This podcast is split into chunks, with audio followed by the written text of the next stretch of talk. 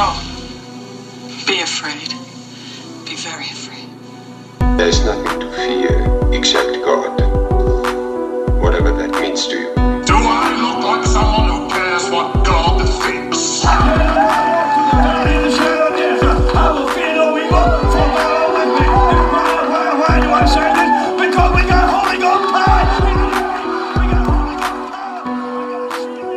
You're listening to a podcast exploring faith and fear, what scares us and what saves us. This is The Fear of God.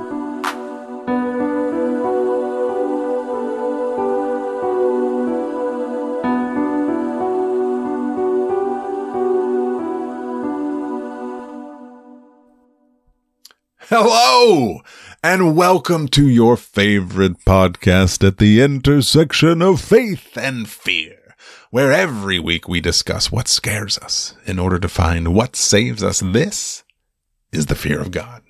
Speaking to you right now is one of your hosts, Nathan Rouse, and typically with me is fellow co-host Reed Lackey. And guys, Reed was here, but he had to go get some cheese and crackers from the grocery store.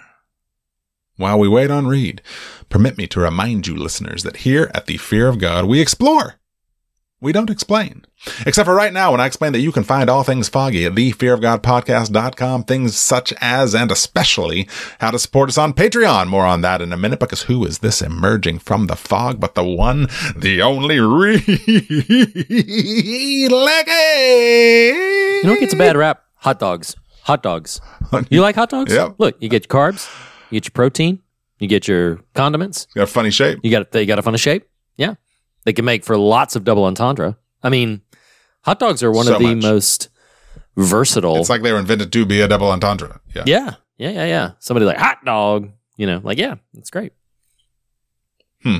Awkward. so,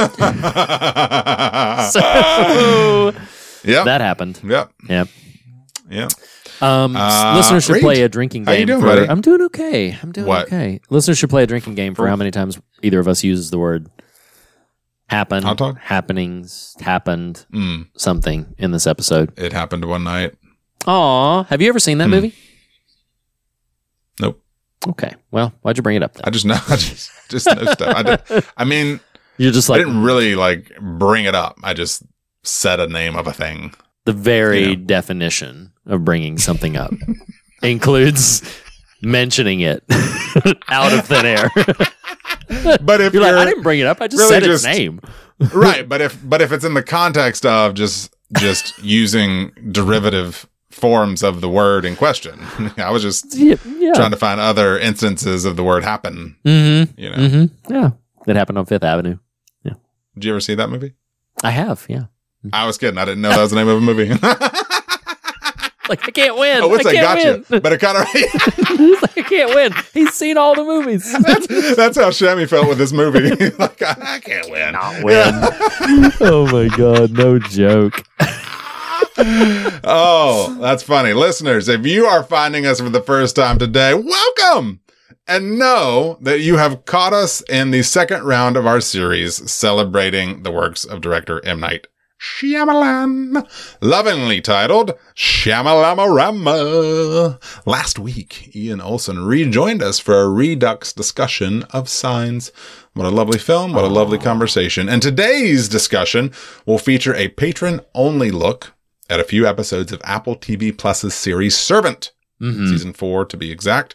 And after that, we'll just ha- we'll back Uh, See, like the movie the movie gods won't even let me say it. Um and after that, we will discuss perhaps Night's most infamous film.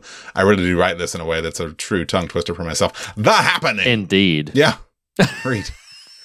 Shyamalan Marama. It's been a good old time. It has. You know, it I, has. I don't like it. Gets we're just you know, it's almost over. I don't- I know. I know. I know. Listen, this is it's a good Uh, we should tease. We should tease listeners. We have a very special episode next week. oh, we do. Um, no, that's good. mhm. Are we are we still in the business time area? Is that or are we in patrons yet? I mean, We are not in the patron segment yet. I don't know where. Yeah, I don't know where I am. What's happening? You can't keep up. Yep. So, mm, yep. So no, we are in business time. whatever amounts to business time. This it's, is- we're there. This is it. Okay, so uh, listeners, next week uh, we had the privilege. It's already been recorded, so I, I can say it without saying scheduling permitting, uh, like I usually do. We had the privilege of speaking with author and podcaster Josh Larsen, uh, whose previous book, "Movies Are Prayers," uh, is a book that I greatly loved, and he has a new book out uh, that you should check out called "Fear Not: A Christian Appreciation of Horror." And uh, we had the privilege to sit down with Josh for about an hour and chat with him not only about his book and his work, but also um, had a little bit of time in the spirit of Shyamalan Rama to discuss uh, some thoughts on The Sixth Sense. And uh, so that will be included in next week's episode. So, yeah, very, very excited. for Good that. time. Yep. Everybody wants in on the Shyamalama They all do. They all do. Uh, in the spirit, that's enough business for now, Reed. Do you, we should do the twist Mm-hmm. at the Shyamalama. So let's twist our way into the Apple TV Plus series Servant for our patrons. And if you're not a patron, we will be right back to the, to continue discussing the virtues of the hot dog when we talk about the one, thank God, the only. Do the twist, do the twist, do the twist. Shamalama Rama, do the twist, do the twist, do the twist. Shamalama Rama, do the twist, do the twist, do the twist. Shamalama Rama. So about this movie. you just wow, you just sent us right in there. I just, I, I just, I just pictured, I just pictured uh, patron, uh, non-patrons. This is reference to the patron segment, but I just pictured like Gordon Ramsay listening to our show and hearing me be like, "Oh, that's maybe how you run your little kitchen," you know. Like I just thought, like Gordon Ramsay's gonna seek that out and be like, "Dear Fear of God podcast." Like I just, yeah, I don't know. It's it strikes me funny. Yeah, it's awesome. I want to eat at one of his. I I imagine that happening. Like I said, Reed, about this movie, yeah, this one, That- Wait, this one? this one. here we go. So It had to you happen. know, it some had it happened one day. Look at there. It's Have you yeah, seen that movie?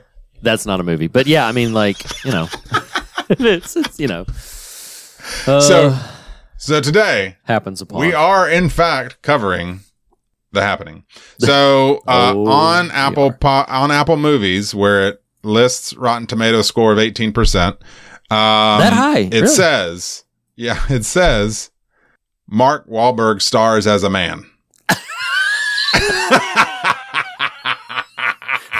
that needed to be clarified.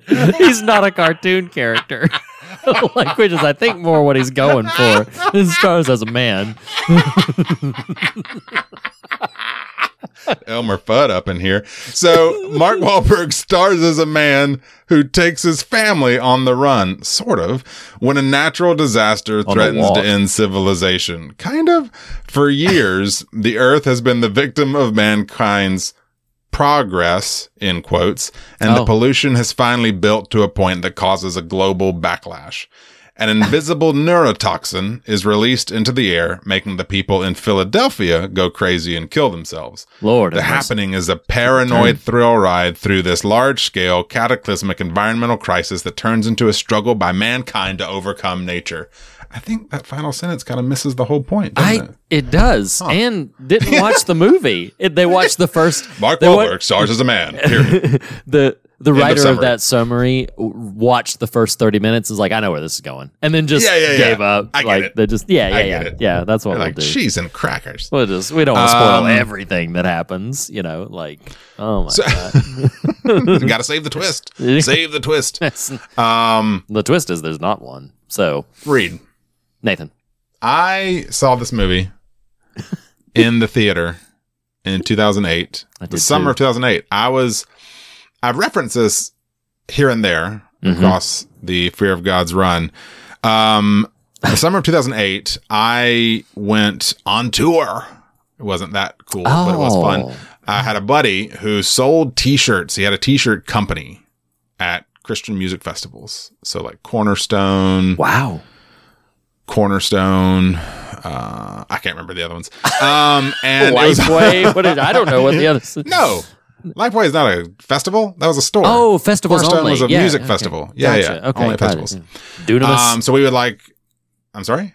no, sorry. Dunamis was a music festival, short lived, but yes. Ichthus. Ichthus. Ichthus That was is another one. Yep. hmm Yep. Uh, I remember Scott Mania. I did that a couple times. We didn't sell T-shirts at that one. I went to those. Those were good. You're like I Five. Mm-hmm. iron, supertones. Yeah, I did. I did. Um. So anyway, spent most of the summer just sweating it out in tents, vendor tents. Mhm. You know, hawking dumb catchphrase T-shirts. And my wife was pregnant with our first kid, and this is the summer the happening came out. And I went. Me and this guy, we went to see the happening, and I was like, "What?" I can remember. oh my god, is that the end of I your never watched it again. You never Uh, seen ba- it until- basically. Um, What? I had never watched it again until this. that's it. Wow. Um, I Would- can still remember. Why would you? No, I know. Reed? No, no, no. I get it. I get it. I remember I saw this in the theater with a group of like five or six friends, all of us Shama fans. And my memory of after the credits rolled of this movie is of all of us lingering in the theater to a degree, kind of just looking at each other like, huh. that was, and we were just like, I mean, what did you like about it? Well, I'm going to have to let it sit a little bit to see. It's a little different. Like, it was, it, we were trying so hard not to just say that movie was not good. Like, I don't think that movie was very good. And then it took me a little bit before I finally walked away and was like, that movie was not very good. And I am such a big fan of M. Night Shyamalan that a few years after that, like 2012, 13, whatever it was, I don't remember. I remember I specifically did a viewing of this where I was like, you know what I'm going to do? I'm going to watch this movie deliberately one more time, fresh eyes. And if I still feel the same way that I felt before, I will never watch this movie again. And I did that in like 2012, 2013. And when that movie was over, I was like, that is the last time I will ever watch this movie. And then, Spoiler alert: Reed did not watch the movie for this conversation. but then along comes the fear of God and be like, oh, you forgot about us, me." did you? Oh, so I was sitting there, I was we like, "We explore, we don't explain. so I was like, daggum, I gotta, I gotta pull this movie out and I gotta watch this movie again. And um, my wife and I watched this together because we've been watching for most of these. She's been watching them with me. Uh, some of them she's only seeing for the first time. Some of them she's rewatching. But um, yeah, uh, so yeah, this is this was my third time seeing it, and the third time or the first time in utter uh, violation of my previous vows. So you know, my promises So- mean nothing. So So- this feels a mildly timely anecdote. Um, when Indiana Jones and the Kingdom of the Crystal Skull came out, I threw up went to see it with bit a there. buddy. hmm I went to see it with a buddy locally, and Mm-hmm. I think my memory is correct on this because this would stand out to most folks. Uh, the movie ends. This was not me. This is not me projecting onto someone else. Okay. The movie ended. the guy was weird. We get to the end of it, Mhm. and this buddy goes, "F- "You, Steven Spielberg," Wow. and and Wow. in the happening, when the hot dog vendor says, the first time I saw it, when the hot dog vendor says, well, I know what's causing this. Gosh, it's the plants. I remember being like, you M. Night Shyamalan. Like, when he says the sentence, I was like, you, oh my God. For real? Gave it to For us. For real? Just We're doing said this. it. Just said it. That's, yeah, you Just- just, you said it. oh my god. now, oh do you want to know something that's funny, Reed? I always want to know something that's funny. That's a great response. Me too. um, this, I, I don't. I think I might disappoint you then here. oh. So, you know, life finds a way Hmm. to you know soften the hardest of hearts. oh no. I I still think Lady in the Water is not good. It's not a good movie. Uh, it it It's- isn't a good movie. Everyone. I feel I feel the Um, feel the knives right there. I don't think Lady in the That's Water is a good movie either. I just it, it resonates with me emotionally. Listen to the episode if you want to know our thoughts on that. But yes. I was I was giving you. Some I get it. I, no. I get it. Uh, yeah, I get yeah, it. yeah. I get it. I get um, it. I'll say it. Knock at the Cabin didn't do it for me. Yeah. Yeah. Mhm. That's right. Mhm. here's the thing: The Happening is not a good movie, Mm-hmm. but I pu- I pulled a lackey. Now you didn't succeed at pulling a lackey. What? Um, meaning the last Getting time you pulled watched in all it, kinds of directions. Oh Yeah. yes, yeah, yeah, yeah, yeah. I was like, okay, Nathan, put put your hate aside. And just watch this with an open mind. Hadn't watched it since the theater in 2008. Mhm. and you know okay it uh you know and you know what? Okay. i i didn't hate it um listen it is it is it is deeply and fundamentally flawed but in a way that honestly makes it a sort of just interesting not just academic exercise like there's literally no value here um but you know what's what's kind of fun about Shyamalamarama okay. is and any any any exercise like this where you're just sort of taking in the entire oeuvre of a particular artist Absolutely. is you really do see their strengths and their weaknesses. Sure. And one of Shami's deep interests is all the big things and trying to ground them. Mm, hmm And I'll applaud that. Like Sure. you're trying to take giant stuff. You're trying, like, Reed this movie ends with a, a conversation about a mood ring and what does love look like. It was so stupid. I was like, this does not, this doesn't belong here. But right. it is, it's a, it's a Shamiism, right? It's like sure. he's going to try to turn this movie about pollination into, you know, mood rings and love. And, and Yeah. it doesn't really work, but it's there and I can sort of tip my hat to it. And strangely, I, I think this movie, I think this movie's ideas have aged better than this movie. Um, if Uh, that makes any don't- sense. I don't disagree with that. No, I don't disagree with that. It's funny. I, I wouldn't have articulated that, but Did you just say it's Fanny? I mean, I didn't mean to. I'll listen back in the in the edit. I did, didn't mean to. I didn't. Let's just go with it. Sure. Okay. Um. Um, what? No. I. I. are you done? Yeah. More. Well, I mean, I was on a tear, and you were Go. like, "I agree" or "Don't agree" or whatever, and then Fanny, uh, don't let me down. And here's here's what here's what is tough about the happening. Three syllables. Okay. Hang on, Is it three syllables? Is it? eight syllables. I'm changing my tune here. Oh, It is three to eight. Marky Mark and the Funky Bunch, dude. Yeah. he's so bad. It's so bad. It is like, it feels like community theater I mean, in a way that doesn't, I don't get it. And I'm, Yeah. and I'm shh, not yet, Reed. I'm yeah, asking I- you Waiting my time. Yeah. for like, there's a lot of chatter about like Shami's B movie. Like, oh, we were setting out to make the best, worst, the worst, best B movie, you know, whatever. Like, I'm actually open to that conversation, but I don't still know that it rationalizes a performance like this. hmm Um, but yeah, it's bad. It's yeah, it's pretty terrible. Um Okay, so let me lead off with this. That I already confessed I watched this movie somewhat under some protest. I had said I'd never watch it again. Here I come. Full confession, watched this this week and I have a cold. I, you know, I don't know if you can hear it in my voice, probably can. I have a small cold. And I was laying in my bed under my blanket watching the happening, my lovely wife by my side. And I too did not hate it. I wouldn't say I enjoyed it, Sure. But, but as I was sitting there, there is a way. I I have not you were been able to. you were intrigued. You were intrigued. I wouldn't call myself intrigued, but I was. You were, you were, you were, you were bemused. I was. I wouldn't call myself bemused. Um, but I, uh, what I was is there's this strange intangi- Congested. Uh, yes, I would call myself congested.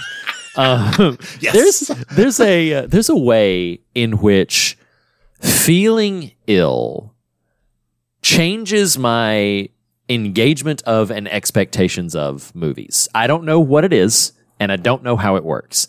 but there is a way in which if you're just laid up and you're physically your your your body is physically uncomfortable, but you are in a comfortable position and you are engaging with a movie. You're watching a movie that you can you can even tell like this is not good. What in the world is Mark Wahlberg doing? What did he just say? Cheese and crackers? What? Really? What- what is like? And and you're just you're just watching it all play out before you. But I but I was sitting there. I was like, it's brief, it's short, it's like Yeah, 90 minutes long. it. It's pretty tight runtime. Um, and I'm sitting there. I'm just like, but you know, I, I will say this, and this is actually not this is actually not a ding. It's well paced. Like it's not uh, it's not boring in the sense of like it doesn't drag. It moves from sequence to sequence pretty well. And I'm sitting there. I'm just like, I'm not okay. I'm not. I'm not hating this experience. I'm like, oh, okay. I, maybe I like that more than I thought I did. And then I sneezed a lot and realized like, oh, uh, I'm sick. But I, I mean, it was just one of those things where maybe going into it this time realizing and recognizing like I don't think this is a good movie helped. The reason why I'm not quite sure that that's all there is to it is I knew that about After Earth. I went into After Earth in a very similar headspace where I was just like I know that this movie is not very good. And then I went back into it and I was like, daggum, this movie is not good. But I don't I didn't really enjoy the re-experience of watching After Earth.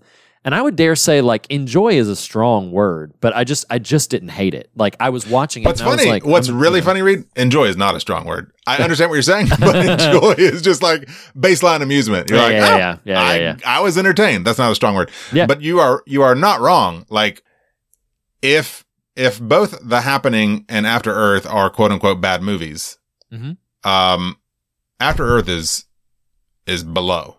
It is Absolutely. Absolutely. way is. below. Yeah. It is um it's not fun bad. It's just bad. Hey, maybe this is fun bad. Maybe this is a little fun bad. Like I actually think it rises a little above fun bad, I'll be honest. Okay. Yeah. Marky's Marky Mark's performance is uh, arguably bad. I'm not sure if it's fun bad. It's a little fun bad in places. Yeah. Um Fun bad. and it's it and in s- some places it's strong sad and Homestar Runner. yes, I was thinking strong bad. from home- Fun bad. The emails. Uh, everybody to the Um, limit. Everybody to the limit. Okay. The cheat is to the limit. Everybody come on for Hugga guy. Uh, that was very popular around the time this movie came out. It was. It was. Maybe that's what they were going for. Anyway, sorry. Um. So so Fun yeah. bad. So, uh, but, but, um, I mean, so, but I will say that, like, I have heard the defense of, oh, well, they're just going for a B movie. There are, here's the thing, though. There are two, all of the performances are bad. Zooey Deschanel is terrible in this movie. Um, Marky Wahlberg is absolutely awful in this movie. Every single dang bystander. Jeremy Strong, who I just recently saw in Succession, and when my wife and I were watching this, and he's the the officer who runs up to the car and says the cheese and crackers, and we saw him, we're like, look at that, look at that dude. Um, and so like all of the performances in this movie are bad, with two glaring exceptions. There are two. Leguizamo. Leguizamo is Oh, oh. great in this. Yeah, Leguizamo is wonderful in this. Like he is delivering a believable. It's got some layers to it. Like he he does not he is, fit in he is movie. going Lear. I mean, He is he really swinging is. for the fences. I'm just like, yeah, it, his quieter moments really land. Like Leguizamo is the this movie does not deserve Leguizamo. He's doing great work in this movie. Um, and maybe there's a little bit of an affection carrying over from Split, but Betty Buckley, I think, is doing some oh, exceptional she's work in here. great. Yeah, she's I- she's my favorite I part want of this that movie. movie. Okay, see, here's a Yeah. question that I thought about watching this. Um, give me the anthology of the happening. Like, let the Oh. premise be sure. Uh, the the Earth is turned against us.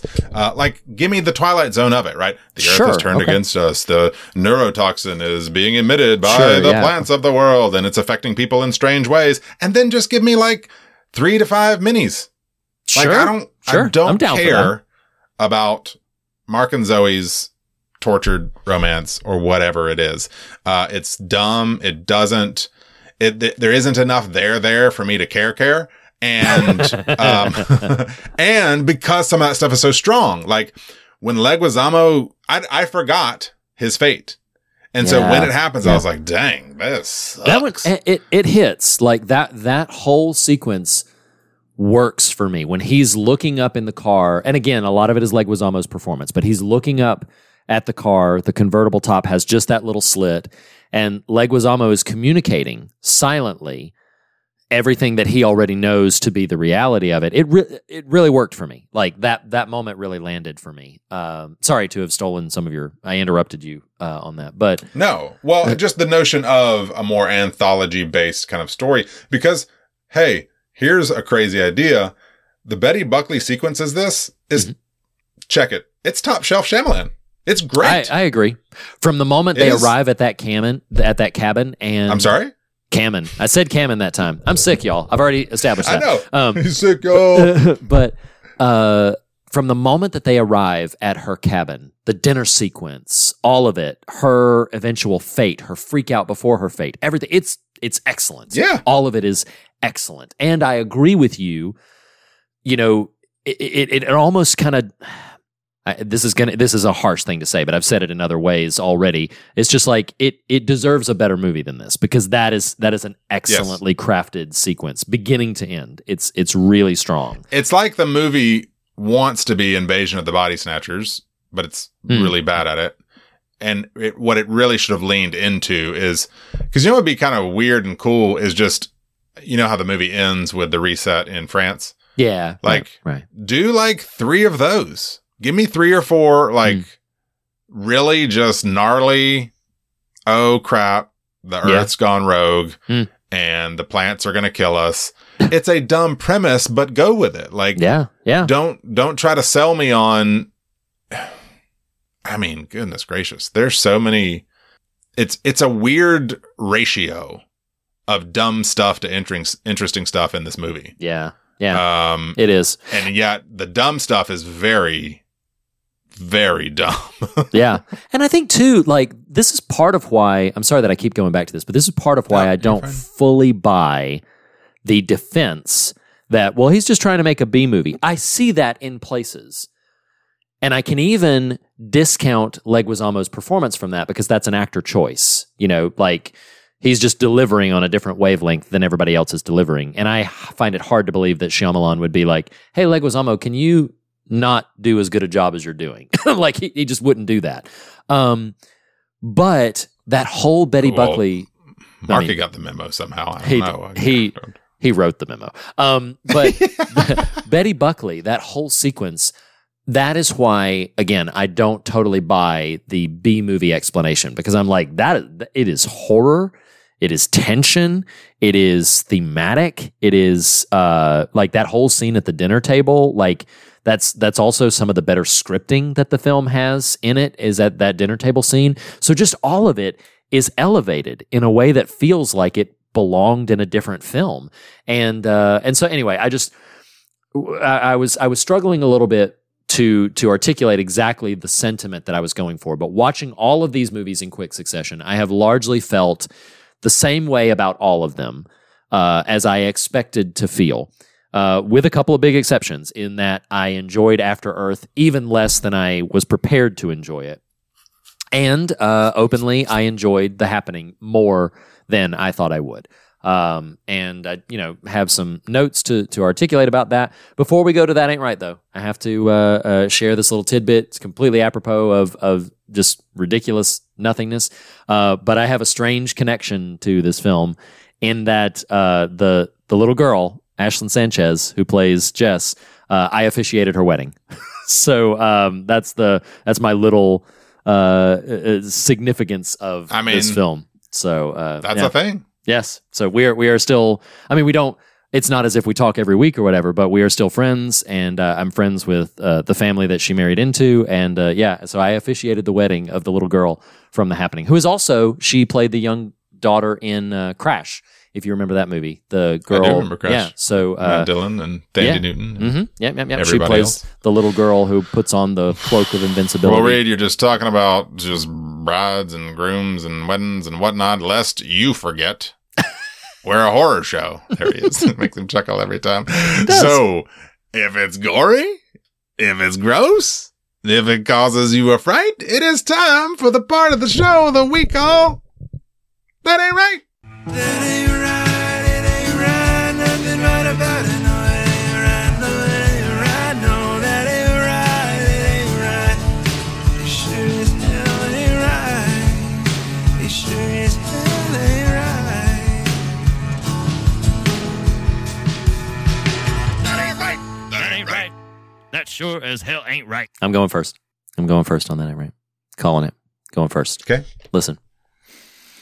Listen, there's uh, a moment in this. This is not going to be as big of a deal to anybody else as it is to me.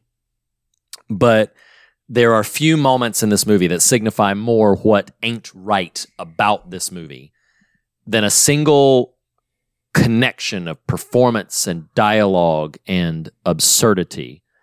And that's when they are listen, there's a bunch of grisly, gnarly, nasty stuff in this movie. But to me, the most that ain't right about this is following the sequence when Mark Wahlberg and Zooey Deschanel have been frantically running around trying to find a ride out of the city. Been frantically running around and they look around and they don't know what to do and they're just like, I don't know what's happening. And suddenly into frame pulls a little station wagon. I don't know what kind of car it is, but it's kind of like a station wagon esque type thing, uh, being driven by old hot dog man. And the car is almost entirely in the frame. I think he's credited as Oscar Mayer, but go ahead. Oh, that would yeah. It has a first name and a last name. Um, but the car pulls in completely into frame before good old Zooey points at it and goes, "There's a car." That's her line. Like it's in frame. It's practically colliding with the screen, and she looks at it and goes, "There's a car." Dude, it ain't right. It ain't right. It's so stupid. It's so ridiculous. That's the kind of scripting that is in most of this film. Is literally the car is pulling up. She looks over to him completely in earnest, points at it, and goes, "There's a car." Like what?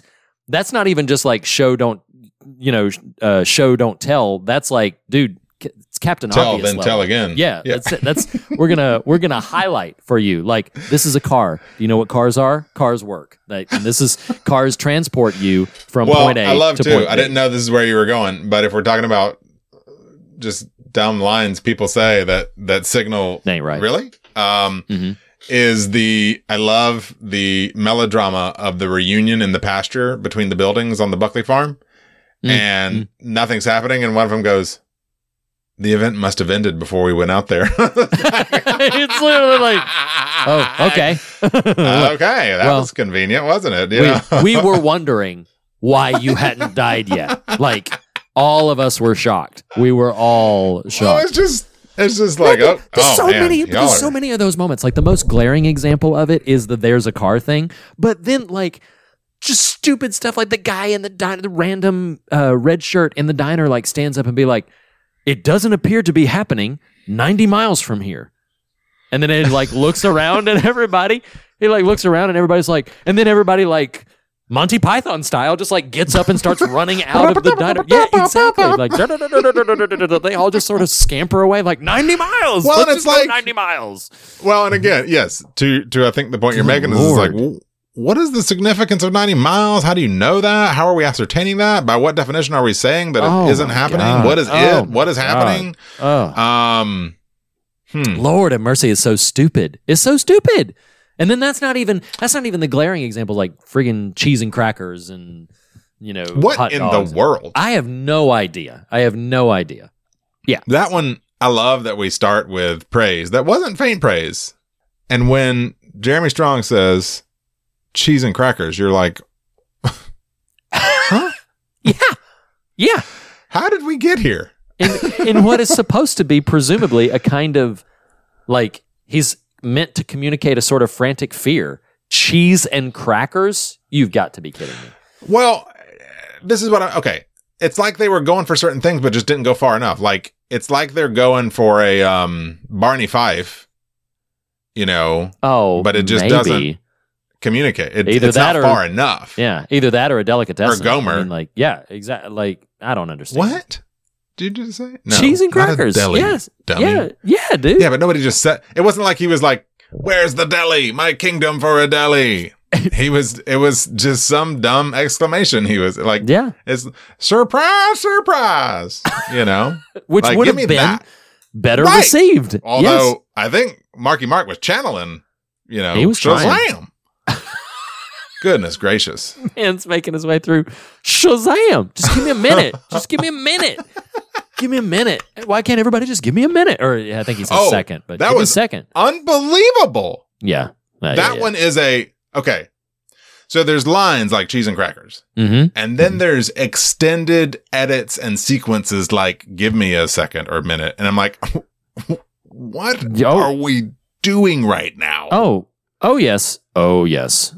And it just keeps cutting back from them to him, back to them, and then to him, and then to and them, and then to him. in on it, and zooming in on. I like it's just crazy. It's just Go all so the way. Get me in on those pores, you know? yeah, Let me see. like- His nose gets like squished against the goes into the Give me a celluloid and just like, minute. Give me a second. Ah. Ah," and he goes right in on his pupil. He's just like, and then it zooms out and he goes, Well, I guess the incident must have ended before we got out of here. Um, But then, like, nobody speaks like this. Like, even like in that same sequence, freaking Zooey, God, they gave her so many stupid lines. But she's like, you know, we can't just stand here as uninvolved observers. Like, nobody talks like that when you're frantic. Like, uninvolved you think- observers. Okay. Here's, I mean, this predates. Well, yeah. I mean, are there moments where you're like, Shammy was just like, "Pfft, F it, you know? There's this great image. I don't know if you ever saw this uh, behind the scenes shot of Peter Jackson when he got roped back into doing the the just flabbiest trilogy in cinema history, aka The Hobbit. And there's this pitiful, this The poor Blobbitt. dude, man. He just wanted to be done. You know, old Guillermo backed out. Just everything Mm-hmm. was going sideways. There's this, there's this shot of poor Peter Jackson just sitting on rubble that is the set, and Uh-huh. he's just got like his head in his hands, and it's oh my like God. Yeah. Yeah. he yeah, yeah. knew we we are making this up. We Oh, don't yes. know what we're doing. We just have the budget and the deadline. Like there's Absolutely. a world where some component parts of this movie, I'm like, Shammy, buddy, Yeah. what? Was there Yeah. some self sabotage going on up in here? You know? Yeah. Yeah. I mean, the opening credits. the zookeeper, well, the zookeeper. sure, Yeah. the what? zooke- yeah. that read. That looks like my kids got some clothes out of the out of you know some dress ups out of the uh you know the cupboard or whatever you know the you know that thing people get clothes out of Uh, and sure. yes. The thing people get clothes out of. walked over to a paper mache lion and then you cut away and they just like squirt ketchup out the side like it is remarkably bad Dreadful. looking It's dreadful. for Yeah. a movie read that also has the Betty Buckley sequence. Yeah, like, exactly. what- Yeah, how is exactly. this all existing in the same movie? Yeah. We're meant to be on that ain't right, and I guess This all ain't the right. movie itself ain't right. Yeah. All of Um, it ain't right. I will say, there's there are moments of incredibly well executed horror in this movie too, Mm-hmm. for Mhm. all the idiocy. Yeah. Oh, yeah. Um, I think it's a very chilling moment. I don't know if you remember this, the gun sequence. yeah. Where, where- the, where it's kind of a, a parade of people Yes. discovering. the yeah. camera yeah, is, oh, yeah. is basically at street level. Yeah. And characters you've just seen interacting with each other get taken by the toxin. A cop Mm-hmm. shoots himself. The gun falls and clatters to the ground. All in the same shot. Uh, uh, uh, a driver, a taxi cab Yes. guy, gets out, shoots himself. Gun clatters to the ground. A woman from you know ten feet away comes. It Yes. it is. It's chilling. I was Yeah. like, "Dad, gum." The, That- the, the mo- it's weird. that sequence belongs in the same movie where the Betty Buckley thing came through. Like when you Yes. propose the idea of like an anthology type of thing, like yeah, those two movies belong together and are genuinely chilling. I will tack on to that. Uh, and ostensibly we're still in that ain't right, but I'll tack on to that. It, it it's it might make a top list of one of the most harrowing or compelling Shyamalan shots in any film is the upward view of the building as the Mhm. people just, you know, casually descend off of it. That is an incredibly harrowing shot and and deeply deeply frightening. So uh there so yeah, there's there's like those glimmers there at the beginning and then you get the buddy the the eventual Betty Buckley sequence and I'm like, yeah, those those are some things um and we talked about it in passing largely because of Leguizamo's performance. But yeah, the the sequence where he's in that um In the that Jeep? and That is wild. Yeah. That is a wild sequence. absolutely And I don't know how they staged that. Yeah. I don't either. I don't either. That was really exceptional in terms of just how it all plays out, the emotionality behind it. It that is all very exceptional. So maybe maybe that's what it is. I, I know that I'm I'm I'm kind of being a little bad form and keep beating up on another movie, but After Earth had like nothing like that that I could point to. And at least, at least, as bad as I think this movie is on the whole, it has a couple of moments like that that I can point to without an asterisk that I can say that works. Like that whole sequence or that shot or th- that whole scene, that tone, that works. Um, whatever else. But you can and you can was. see to to my point, it's like remove remove the through line. Get rid of Marky Mark and Zooey Mhm. as the characters. Like I don't need connective tissue. Sure. The connective tissue is the premise. And just show the premise impacting scenarios in the world in various ways. You know, the brilliance of the Betty Buckley sequence is like that is that's your final sequence in this, you know, imagined anthology where it's like, oh crap, she's jacked up even before it happens. Oh, and then yes. the- Mhm. and then when it does happen to her, it's even worse, you know? Yeah, yeah. And there's a couple of things like this. This wouldn't necessarily. Yeah, this doesn't necessarily belong into that ain't right. But I'll just I'll mention it because we're. Well, then know, let's, okay, come on. Did you squirm? Did you wince? Did you, did you talk to a plastic plant? It was probably because of what we around here call this ain't right. That sure as hell ain't right. There's a car. Um, so, so, so something that I feel like there's a couple of moments. So we've talked about the moments that are scary or harrowing or whatever, and like, okay, they work. We've also kind of pointed to some moments that are just like, that's just stupid. That's just ridiculous. There are a couple of moments that I feel like I want to be on board with them because I, I can I connect a bit with what I think he was trying to do. But either the performance or the tone around it kind of kills it for me. And the two moments that I would cite that I'm specifically thinking of, one of them is after uh, Mark Wahlberg realizes that Jess's dad wouldn't have made it. Like once once that clicks for him and he's sitting over in the field Yeah. and then Jess goes over to him and, and it's completely dialogue less. Um I, I feel like the, the, the moment doesn't quite work for me, but I like I resonated with what he was trying to do. There was a, a kind of a subtle artistry of trying to convey that without having to zoom in like he does on just give me a second and and you know show us all the interiors. The other moment that is absolutely destroyed by Mark Wahlberg's delivery of it all is when he tries to reconnect with her by lying to her about the pint of ice cream. Like that's that's a weird it's a weird moment in that her reaction is what clued me in for what he was trying to do in that moment. So when she was like, "Are you lying to me?" and then she says thank you and gets a little like teary-eyed, you know, then it it clicks of like, "Oh, there's some forgiveness at play there. There's there's some connection at play there." But I think Mark Wahlberg's delivery of that just absolutely demolishes the memo. no, it completely demolishes whatever pathos might And have maybe been. I had present ice cream. And maybe I did this. And maybe I ate it all. And maybe. He even has a head bob. He even like bobblehead. Like it just really is a very very Do you think eccentric. Marky Mark was just mad at his brother for having such a signature moment in the canon of Shyamalan's I mean, work? I don't know. I mean, I don't know. Uh, I will say that, like, You know what I'm talking about, right? oh yeah, because Donnie Wahlberg is the freaking Oh, yeah, yeah, yeah, yeah, Vincent Grey. Oh, I, I know. dude. I know, I know. I know how many things. I know. Dude. know. Are you gonna do that for the rest of the movie? I'm gonna pull a Wahlberg. You said it. I'm was just gonna waiting do- for you to do it. I know. Um, Um, I know. no, Um, wait. Hang on. Hang on. So, go ahead. all I was gonna say is I feel like there's times where I can tell Wahlberg's trying to be funny. And there's other times where I can feel like Wahlberg's trying to not be funny. But I feel like all of the moments kind of flip the script. He's funny when he's not trying to be. And when he's trying to be, it just comes off as a little awkward. Uh, like talking to the plastic plant, where he's just like, I'm still I'm talking to a plastic plant. I'm still doing it. I'm like, okay, you're you're trying to be funny there, but it's just more awkward and, and mildly obnoxious. And then other times where I don't think he's going for funny, it is a little chuckle worthy. Um, Wahlberg has sent, yeah, Chuckleworthy. Uh, Wahlberg has since, well, several people have said they they've kind of disavowed the movie and like regretted making it, which I always feel a little sad. I'm pretty sure Zooey like didn't. Zooey Yeah. hasn't, no, huh?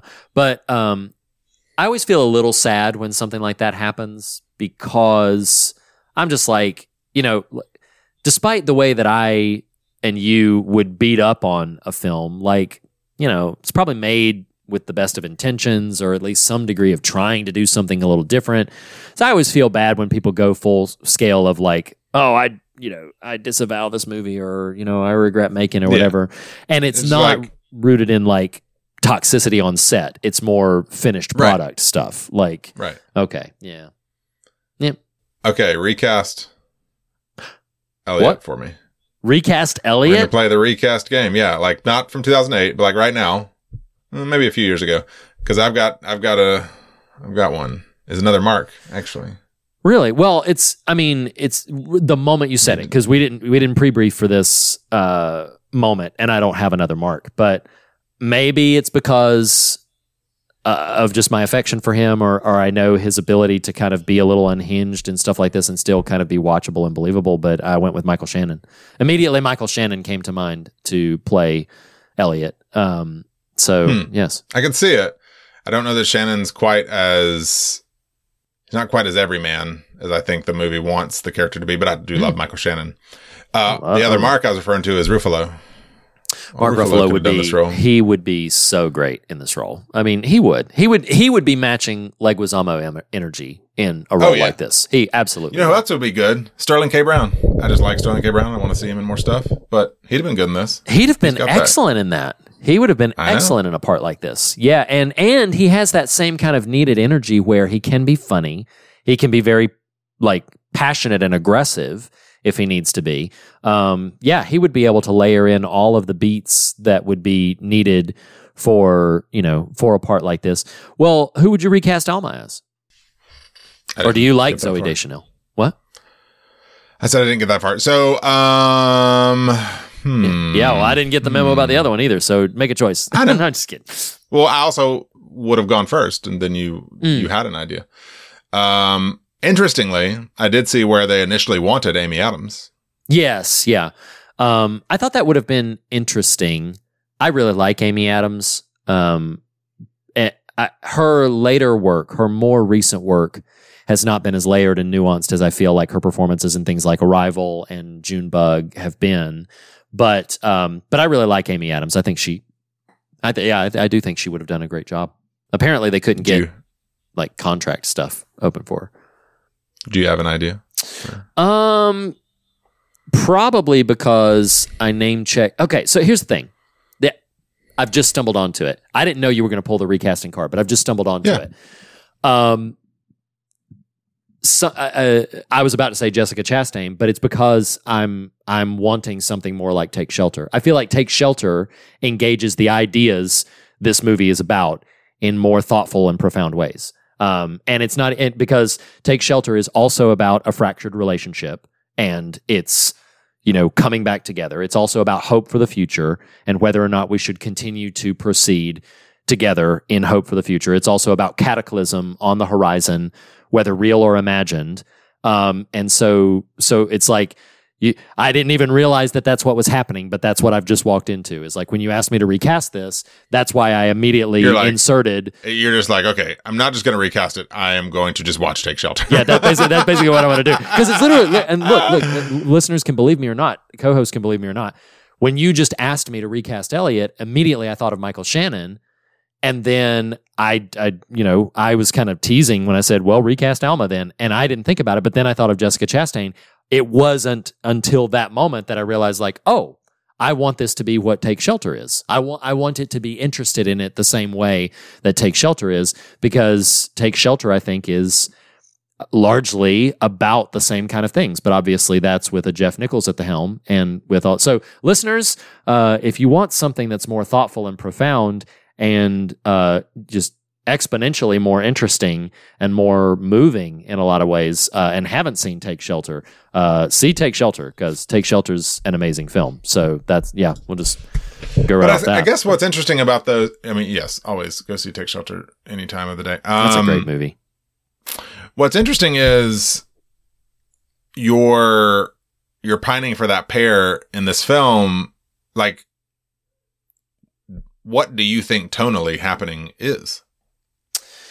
I guess that's Tonally? like it doesn't seem to know. Yeah, like because um, there is a sort of bounciness to the two leads characters Yeah, that gets yeah. over overdrawn by the performer the performers that I hear those two performers Michael Shannon Jessica Jessica Chastain yes, that one.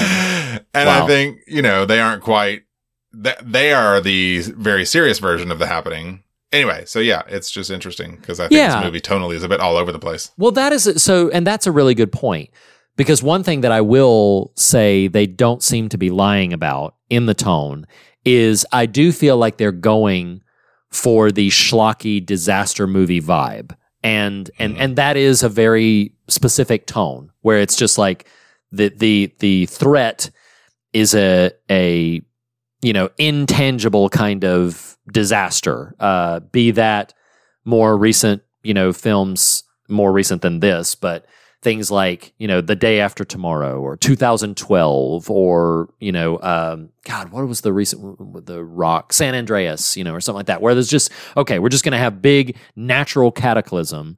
And those films are typically big spectacle pieces. They're meant to display a bunch of effects and blockbusters yeah. and and they're meant to display, you know, so so it's like on that level, happening is not going for that. I mean, there there are moments we described them where they've got some harrowing sort of fright sequences with the effects that that people have on you know this neurotoxin has on people, but uh, it's not going for big massive spectacle. In fact, its very narrative starts to whittle down its characters like too many people Right. too many people we're going to get away from all the people and to me it's like that that's why it's it's odd for this to be the approach for like a, a natural disaster kind of flick.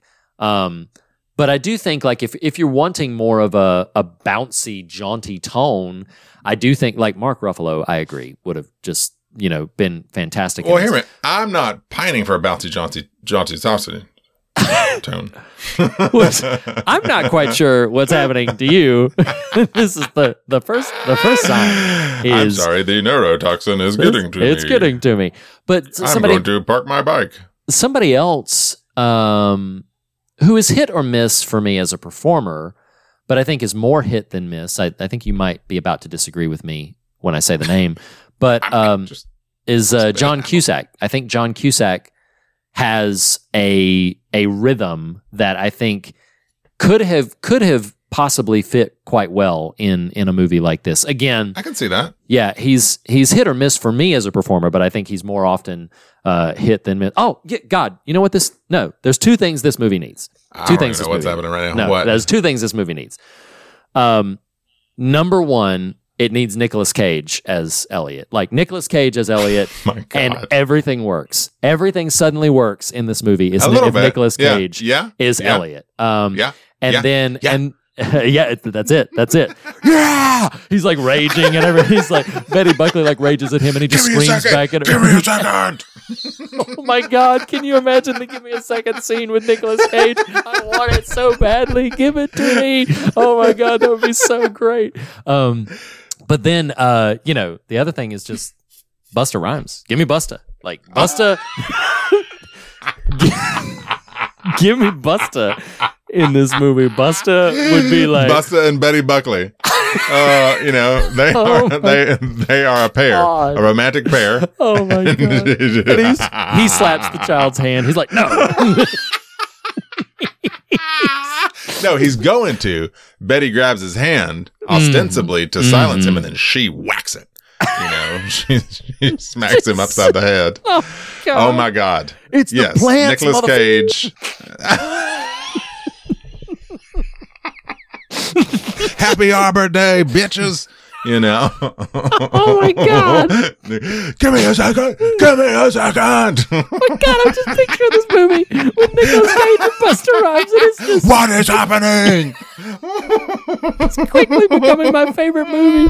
Just picturing picturing Nicolas Cage in all the Mark Wahlberg scenes. Oh my god! Here's what's funny I'm about talking that. to a plant. I'm talking to a plastic plant. I'm now. I'm still talking to a plastic plant. Son of a bitch. He's, he's like, I'm still, I'm still doing it. I'm still doing it. like it's just, oh, I love it, Oh, that's funny. man. Funny. That would be great. Mm-hmm. That that's a movie I want to see. Like I I want a redux of this. so are we doing the fog meter on our version of that?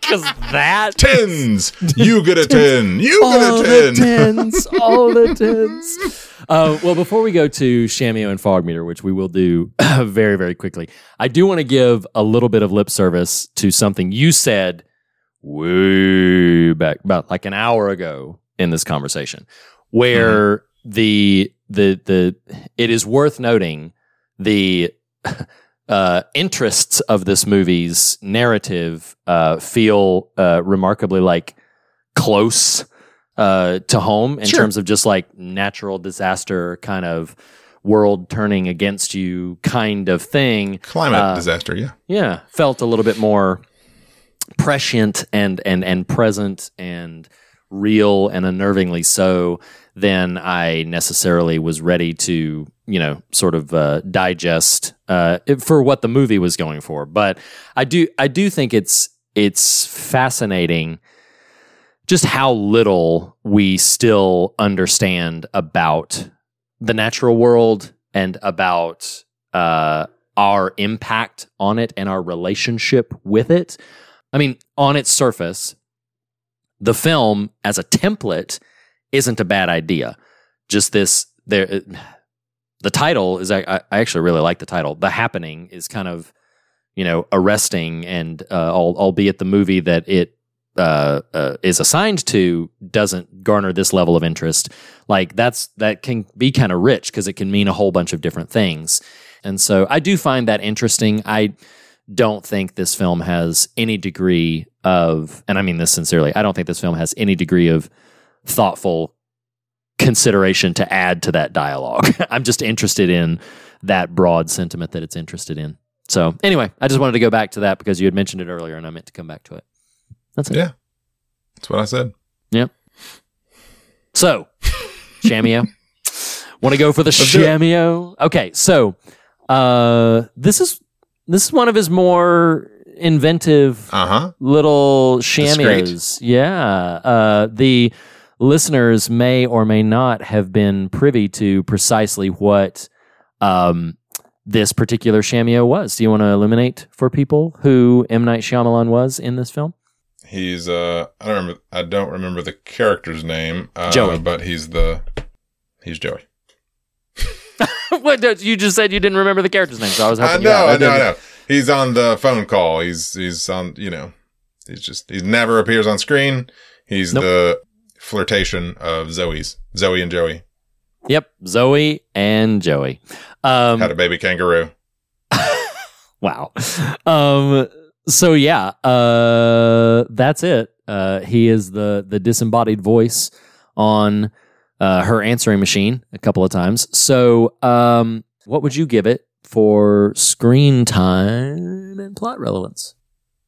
I'd give it a zero. Did you give it a 0? Really? There's no screen time, and there's no plot relevance. There's no visual screen time. No, But there is no. Don't do that. but Don't I'm doing what? I ain't technicality your way into car. like Look. a ranking. On- Listen. no, Shyamalan does not appear on screen whatsoever. Okay. Well, um, and his there's ever so slight audio, but sure. if sure. in in the rankings of appearances, this is non-existent. Okay. Well, I'll give it some points, and here's why. Um, I I was gonna I was prepared to give it a one for because I disagree with you about. I don't disagree with you that obviously there's no visual reference, but screen time is screen time, whether that's I'll give it a audio 0.5. or oh, you give it a point five. That's so that's so delightful. A so screen is a visual thing. Not purely. I mean, you know, like it's also the, then the runtime. sound. We didn't. The That sound wasn't design. runtime. No, screen time. But the sound, yes, but the sound design is Give me a second. influenced. Give me a in the- second, Reed. Give me a second. second. um, no, so so, but uh, where I will give it an uptick is in plot relevance because while I agree that you know, like, yeah, even even if you count audio cue, he's on for like two seconds. Um, her whole sequence with him, or like you know, the tension that she's feeling with him, that is very relevant to their relationship. So I was going to give that a two. So I'm going to land at a one point five. That's what I'm gonna. That's what I'm gonna do. Is gonna I'll give a point five just because uh, it is not After Earth, in which there's li- literal zero Shami presence. that is true. No, I, I, I don't the- mean the qualitative one. I just mean the the, the visit the visit also has literally nothing um Mm. so uh so yeah I that- think your two is misguided, but I will let you have it. well that means that we give this shamio for the happening an average of one because i give it a 1.5 and you give it a 0.5 Mm-hmm. Right. so, Yep. so yeah so we give it an average of one Hence the average. congratulations so um right want to explain the fog meter The fog meter is our very special metric where we gauge movies on, judge movies on, measure movies on, award movies on their fear and their God, how scary they are and how substantive they are. This will be curious how we go here. ah indeed Because here's the thing. I mean, you know, I'll go first. Uh, this is at the time Shami's first R-rated film, and Yeah. it's pretty gnarly in a lot of places. And here's what's unfortunate is I think the overall construction robs some of the tension of what should be pretty i agree with that yeah harrowing stuff. Yep. But at least for imagery, at least for, you know, kind of what it is in terms of its horror, uh, I'll give it a seven. Okay. No, I I can see that. And I do think so uh one of the big questions that we keep asking when we're encountering these new Shyamalan films or these as I'm rewatching them is okay, uh would I let our son see this or not? And I do deem this too scary um, because of some of the grisly images that and and that Betty Buckley sequence and there's just there's just some stuff in it that that's a little too rough. So I was actually going to go an 8 for the fear of it just because I do feel like when it's when it's harrowing it is successfully so. Um so yeah, 8 for me for fear. Uh listen, for God, oh man, I just I feel like I'm just to I've got to give it a 1 for the Betty Buckley sequence and that's about all I'm giving it. So so for God, I'm giving it a 1. Hmm, that actually surprises me. Um, Because I don't feel like. s sorry, while you're no, thinking, you've, just you've already given. You've already given. I yours. no, I'm not changing the score, but I'm just to to substantiate it is is because this is about an inciting incident, and that's as far as it goes in terms of its thematic considerations. Like maybe I'm being a little too harsh to the Elliot and Alma relationship, but so much of that I merely would give some lip service to what I think they were trying for, not what they successfully pull off. So anyway, that's Right, but I think uh, for me, I'm going to give it a three because Okay.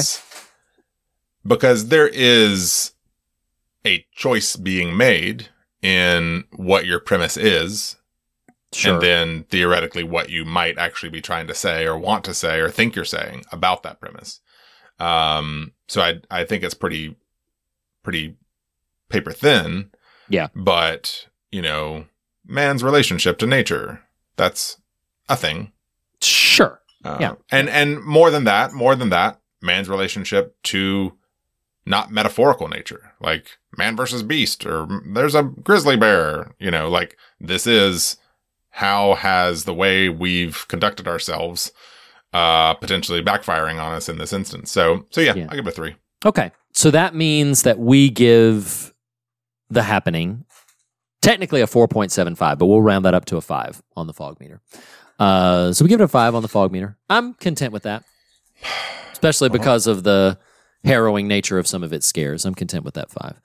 Um, but would you recommend the happening?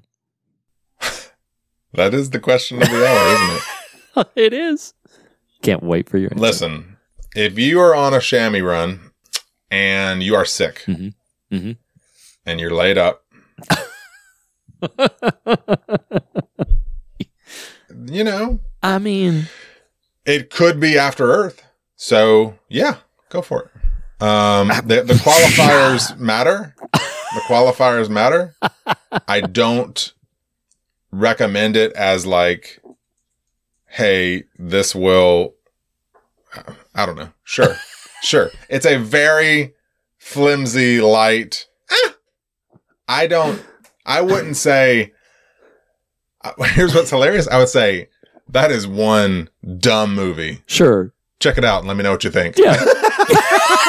Exactly. That's what the recommendation would be is oh my god, it's bad. You should watch it and let me know what you think about yes, it. yes. Listen, like, okay, so so here's the thing. Somebody asked me like, "Hey, should I watch The Happening?" And I'm gonna, and I'm basically gonna be like, "Look, Should is doing a lot of heavy lifting in this sentence. should is a strong word." Um, but but I'm just like, you know, look in in the subgenre of the plants are out to get us. Watch Little Shop of Horrors. That's like Little Shop of Horrors, like in in the subgenre of the plants. Suddenly Lackey just throws a real big curveball right, in there. Little Shop of Horrors, and you know, but if you've seen that, But if you've seen that, then watch Attack of the Killer Tomatoes. That's like that's the next the next one that you need to watch in the sequence of Have you've seen that, but uh, listen, if you exhaust your listen, I've seen it if, if you've seen it all, you're like, listen, I have seen everything and I have got to watch a movie about plants out to get us. The happening is one you can watch. And if you're not feeling great, then maybe you will enjoy it. it is one you can watch. it is watchable. because because here's what I'm struggling with. Both are true statements. This is a bad movie. I did not hate watching it. So take that Yeah. for whatever recommendation you Nor can. did you hate watch it. I, correct. Exactly. Um, so so that you know, take that for whatever version of recommendation you want. But now I do want to go see Little Shop of Horrors because I name dropped that and Little shop, Little Shop of little shop of Horrors. That's great. Um, all right. So we are done with the happening. It happened. Never gonna happen again. And That's not. next week we are going to, for the patrons, we're going to be examining Servant season four, episodes four through six. That is for the patrons only. And then for our big conversation, we are going to be revisiting The Sixth Sense. Arguably, I mean, it was the one that introduced most of the world to M. Night Shyamalan. This is the big kahuna. So we are going to be revisiting. No, no. It's not the yeah. movie. That's a different movie. I know, but this is uh, of his catalog. It is the coup de grace, the uh, you know the pinnacle, the peak. Um, but basically, we are going to be revisiting Sixth Sense next week. So acquaint yourself, patrons, with season four, episodes four through six of Servant, and the Sixth Sense. We will also be featuring, if you haven't checked it out and want to. Um, we will be featuring an interview with author and podcaster Josh Larsen about his new book, Fear Not, a Christian Appreciation of Horror. So, all of that is coming next week. As we say on every episode, the fear of God is the beginning of wisdom, but not the end of the conversation. And in that spirit, we encourage you to fear nothing else and be on your way rejoicing. We will see you next week, everybody. Thank you, Nathan. Thank you, listeners. Yeah, Bye, everybody. I'm gonna go have some cheese and crackers. Cheese and crackers. Bye, everybody. The fear of God is the beginning of wisdom, but not the end of the conversation, and you can continue the conversation in a variety of ways. Start by visiting thefearofgodpodcast.com for links to our social media and episode archive, essays, merchandise, and more. If you love what we do, consider becoming a patron by visiting patreon.com slash the Fear of God podcast, where you will unlock exclusive bonus episodes, extended standard episodes, online events, and so much more. Special thanks to Jacob Hunt of TracerMatula.com for our artwork. Our assortment of talented musicians Andrew Nelson, the Island Family, and Jackson Harper for our varied show tunes. And to Lee Wright and Reed Lackey for our theme music. Special thank you also to Tyler Smith at morethanonelesson.com. Lastly, be sure to subscribe to us on your podcast platform of choice And if you listen to us through Apple Podcasts, we would greatly appreciate a rating and a review. Thank you for listening, and we'll see you next week.